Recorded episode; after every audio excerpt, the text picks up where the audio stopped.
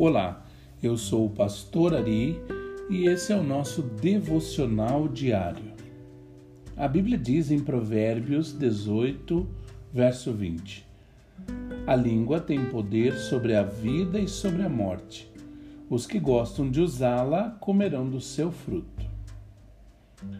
O que você diz nos primeiros cinco minutos pode definir o nível da conversa para as próximas horas. Os bons oradores entendem que precisam conquistar a atenção do público nos primeiros cinco minutos. Caso contrário, as chances de atrair a atenção durante a palestra ou apresentação podem ir por água abaixo. E o mesmo princípio se aplica à sua família. Os primeiros cinco minutos da manhã podem determinar como uma mãe vai interagir com seus filhos durante o dia. Um grito ou uma reclamação durante o café da manhã pode estragar o clima por horas. Da mesma forma, o modo como o marido cumprimenta a esposa quando chega em casa do trabalho pode influenciar a relação entre eles ao longo da noite.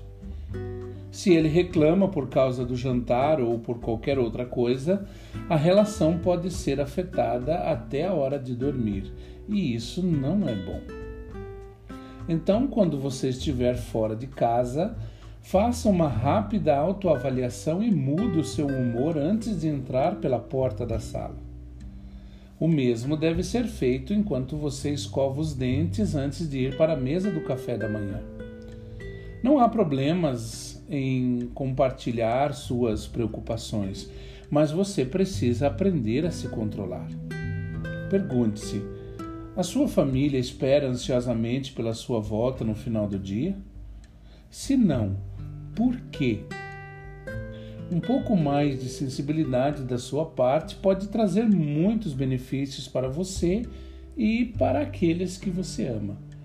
Pois a palavra de Deus diz: um irmão ofendido é mais inacessível do que uma cidade fortificada e as discussões são como as portas trancadas de uma cidadela. Do fruto da boca enche o estômago do homem, o produto dos lábios o satisfaz. A língua tem poder sobre a vida e sobre a morte, e os que gostam de usá-la comerão do seu fruto. Provérbios 18, versos 19 a 21.